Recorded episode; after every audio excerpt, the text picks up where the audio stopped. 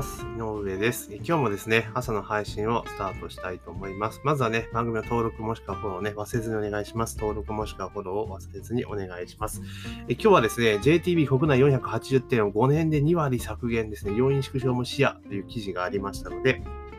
まあ、それについてね、ちょっと今後の、えー、いろいろについて話していこうかなというふうに思っております。よろしくお願いします。で、これ、朝日新聞デジタルの記事なんですけれども、えー、旅行業界最大手の JTB は国内店舗の開拓に乗り出すと、えー、2019年当初480あった国内店舗をおよそ5年かけて2割減らすとともに、オンラインでの接客を活用し、えー、既存店舗の規模を見直す考えだ。えー、新型コロナウイルスの影響で業績悪化に苦しむ中、コスト削減とともにデジタル化を進めて効率的な店舗運営に切り替えると。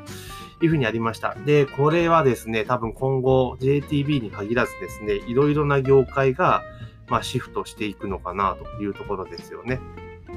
で、要は、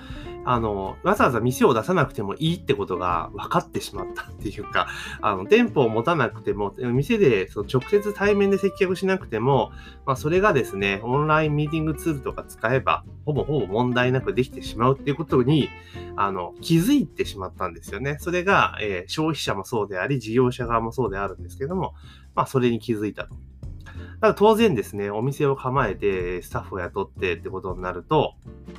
ね、時間かかり、えー、お金もかかるし、えー、時間もかかると、コストがやっぱかかって効率は悪いわけですよね。でそれがオンライン化してしまうことによって、例えば旅行の相談であれば、ね、あの、予約できますよね。事前に予約お願いしますって形で行けばいいし、で、その利用者も別にね、あれじゃないですか、相談する方も、お店まで行く必要がないので、時間になったらスマホかパソコンで繋いで、まあ、話をすればいいわけですよね。まあ、そうなってくると、本当店もいらないし、で、結局お客さん自体は、まず、その、今まではね、店行ってパンフレット見て、ああじゃこうじゃ言ってたのが、まあ、それを、例えば、あの、あれじゃないですか。えネットかなんかでこう調べてパラパラ見ていって、で、じゃあ実際ちょっと細かい話は聞きたいなと思ったら、まあオンラインで相談するって形にすればいいわけですよね。で、あとそれ直接ね、対面で繋ぐもそうですし、チャットとかで相談するってこともできるわけじゃないですか。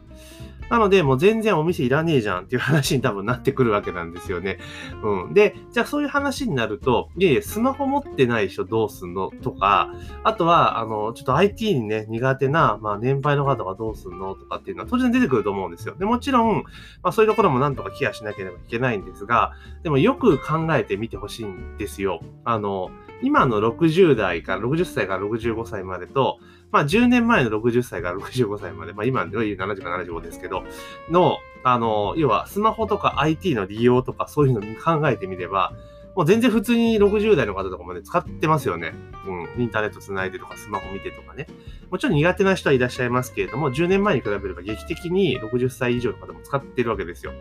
で、これから例えば我々世代ね、今40代後半で、これから50代に足をかけようとしている世代が、まあ、約10年後まだ60代になってくるわけですよね。で、我々の世代は、えおそらくは、あの、65で引退なんてまずなく、多分、多分75歳ぐらいまで普通にデフォで働く世代にはなると思うんですけど、そうなってくるともう、え IT とかでやるのっても普通になっているはずなんですよ。ですからそういった問題っていうのはもちろん、あとこれからね、えー、5年ぐらいは過渡期になろうかと思いますが、徐々に徐々にそういう懸念っていうのはなくなっていくわけなんですよ。ってなった時に、本当にお店っているんかっていう話になってくるわけですね。で、あの、もちろん、こういうのをね、あの、お店で直接対面してっていう風に言われる方もいらっしゃると思うんですよ。なんですが、あの、多分ほとんどの人が自分でね、カタカタカタカタやっていくと、で、オンラインで相談できれば同じことじゃないですか。でしかも、まあ、ズームのようなツールって今後どんどん出てくると思うんですが、あれって別に1対1じゃなくても1対複数とかでもできますよね。だから例えば、あの、通常ね、オンラインだったらこう1人でやらなきゃいけないけど、グループで、えー、参加して打ち合わせすることもできるわけじゃないですか。だからそうなってくると本当に店って全然もういらねえじゃんっていう話になってくるんですよね。で、旅行代理店がそうであるならば、銀行もそうですよね。いらないですよね。もちろん銀行の場合、融資とかね、そういうことがあるので、まあ、本人確認とかっていうのがあるので、最終的にね、その、対面とかね、まあでもオンラインバンクはね、実際ね、非対面でやってますから、もうやれないことはないんだろうなっていうことですよね。で、じゃあ、あの、携帯屋さん、ドコモショップとか、ああいうとこもあるじゃないですか。あれも別にもうお店でね、あんな待たされてやる必要もないわけだし、全部オンラインできますよね。で、しかも、今、あの、携帯屋さんって全部あれですよね。以前はなんかね、直接行くのが全部予約制になりましたよね。あなんですよ。そうすると店舗いらねえじゃんやっぱいらなくなっちゃうんですよね。で、まあ、こうやって店舗がどんどんなくなっていけば、お店自体は、当然合理化が図れて効率化が図れるわけですよね。でも、方や、あの、採用人数というか、雇用する人数っていうのが減ってくるわけですよね。もちろん。減っちゃうわけですよ。もちろんだからそのね、削減したことによって、まあ新たなビジネスとか、ね、新たな事業とか廃止すればいいんですけれども、そうじゃなくて、現状維持のままで切り替えるだけで、単純に売り上げがその下がらずにコスト上がるあ、コストも下がるか。じゃあ利益が増えるってことになったら、不当、先先行きが不透明な状況だと、あんまり企業って頑張って投資しなくなっちゃいますよね。ってことになると、まずこれ問題点として出てくるのが、まあ、失業者が増えてしまうリスクが非常に高くなると。あの、要は、企業はそれぞれ効率化を図ることによって、まあ、ね、少ない人数で現状の業務が回せるようになってくれば、当然、ね、あの、余分な人員って抱えてるほど企業余裕がないので、そうなってくると、まあそういう失業って問題も出てくるかなっていうのがあります。まあこの辺はね、あの、こういうふうにどんどんどんどんデジタルの革新化、技術革新が進んでいくことによって、まあ新たな仕事が生まれてきますから、まあそこで雇用っていうのは発生するので、まあまあ、そのね、そこの転換の部分に関しては国が補助金とかそういうのをうまく使って乗り切れるかなと思うんですが、もう一点考えられるというか、ちょっと恐ろしいなと思うのが、要はお店持たなくなるってわけですよね。で、しかもこうやって JTB ではこういうところで結構、そのいいロケーションのいい場所にそこそこの器のお店を出しているケースが結構多かったわけですよね。でそれ店いらんぞとなった時に、これ一番すごくこの先こういう、なんていうのかな、困ってくるのが、ディベロッパー業ですよね。不動産屋さん。だから、要はビルオーナーとか、貸し店舗オーナーとかって、これ結構笑えない事態がやってくることが容易に想像できますよね。うん。だって、今までこういう旅行代理店とかって、大手が入ってれば、とりあえず安心じゃないですか。よっぽどの、まあ今ね、コロナで結構厳しくなったっていうのがあって、ひょっとしたらクローズってこともあり得るけれども、通常今まででこういうのなかったわけですよね。で、それが、ね、どんどんどんどんもう非店舗化していきますっていう話になったら、ね、わざわざね、今までいいいい場所に、そこそこの広さを持ったね、物件を借りている、借りる必要ってなくなるわけですよね。もちろん友人店舗っていうのはね、残絶対ゼロにはならないと思いますが、まあ、残っていくにしても、まあ、今と同じスペースいるんかっていう話になってくるわけじゃないですか。そうするとですね、スペース減らすぞって話になってくるんですよね。で、今までそういうところいい場所とかいいロケーションに関しては、まあ、当然不動産オーナーの方が優位だったものが、もう今度借り手側優位に絶対変わってきてしまうわけですよね。うん。ってなってきたときに、今日結構ですね、このディベロッパー業をやっているところは、この後徐々に苦境に陥っていくのではないかなというところが見えてくるわけですよね。だから今まで貸してた賃料で貸せなくなる可能性もあるし、で、それをね、無限に、あの、いやいや、家賃更新なんかできませんよとか、家賃ね、あの、見直しなんかできませんよって蹴っちゃったら、まあじゃあ契約満了時にも退去するってことだってあり得るわけですよね。うん。で、昔のようにね、何十年単位の契約なんか多分してないと思うので、まあ、マックス5年とかぐらいですよね。うん。だから今後ね、契約更新が来るところに関しては、多分契約満了として出てっちゃうところ結構多くなっちゃうんですよね。そうなると結構この不動産業っていうところはかなり厳しくなるのかなと。そういうね、テナント業は、テナントを貸してるところですよね。はかなりきつくなるのかで、で、まあまあ、あの、ね、そういうある程度の規模が回してるところであれば、まあなんとかね、あの、売り上げがちょっと落ちるにしても、まあまあ、いいかなってところですけど、あの、不動産投資をされている方で、まあ、店舗をやられているところとかになると、これまたかなり厳しくなってくるかなと。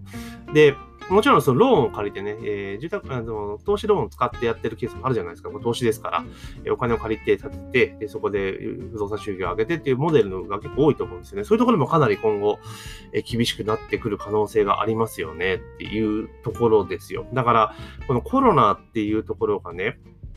あの、まあ、本当は今までこれ徐々にシフトしていくっていうものも一気に一気に加速させると。で、あの、それに対応できるようになってたんですよね、実は。なっていたんですよ、すでに。なってたんだけど、多くの人が、人間って基本的に変化望まないし、現状維持がね、一番楽ですから、あの、劇的に変えるってことはなかったのが、もう今回のコロナの一件で、えー、すごくね、ゲームチェンジになってるわけですよね。だから、あの、もう店舗持っているところはほとんど非店舗化進めていくぞっていうところになるし、逆に宅配とかデリバリーとかっていうところも当然増えていく。飲食とかそういうところに関して言うならばね。で、もちろん、その、なんだろう、店舗がゼロには当然ならないので、店舗でやるにあたっては、もう絶対店舗でしか提供できない付加価値っていうものがないと、まあ、今後維持していくのはやっぱ厳しくなってくるとは思うんですよね。だから、この辺はじゃあ事業者側のもう頭の使いようだし、不動産ディベロッパー業に関しても、じゃあどうやったら、あの、ね、田中さん借りてくれるかってことをやっぱ考えないと、かなりね、今までのようにね、ただ場所を貸してね、っていうのはかなりきつくなってくるんじゃないかなと正直思いました。なので今後ね、この JTB さんがまず、えー、こう、バーンと打ち出しましたけど、これ本当にね、いろんなところがね、あの、どんどん増えてくるというところですよね。まあ、それ、まあ、そう、そうですよ。まあ、オンライン診療が入ってきて、病院が、ね、クリニックがっていうのは多分そんなに進まないと思うんですが、まあ、特にこういったところですよね。あと何が考えられますかね？旅行代理店とドコモショップ、ドコモショップとか携帯屋さんと、あとこういった対面で、あと保険の窓口みたいなのありますよね。ああいうなんか保険相談する場所。あれもちょっとビジネスモデルとしてかなりきつくなってきますよね。もう全部